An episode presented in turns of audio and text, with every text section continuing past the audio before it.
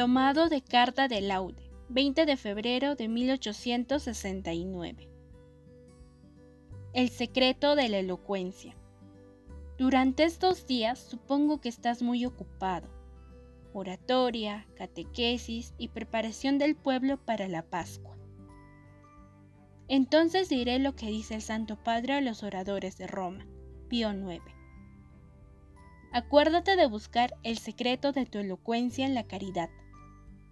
Palabras memorables que me gusta recordar cada vez que dirijo mi pensamiento al gran apostolado de la palabra en estos tiempos. Palabras que quisiera grabar en letras de oro en el despacho de todos los que tienen la misión de anunciar la verdad cristiana.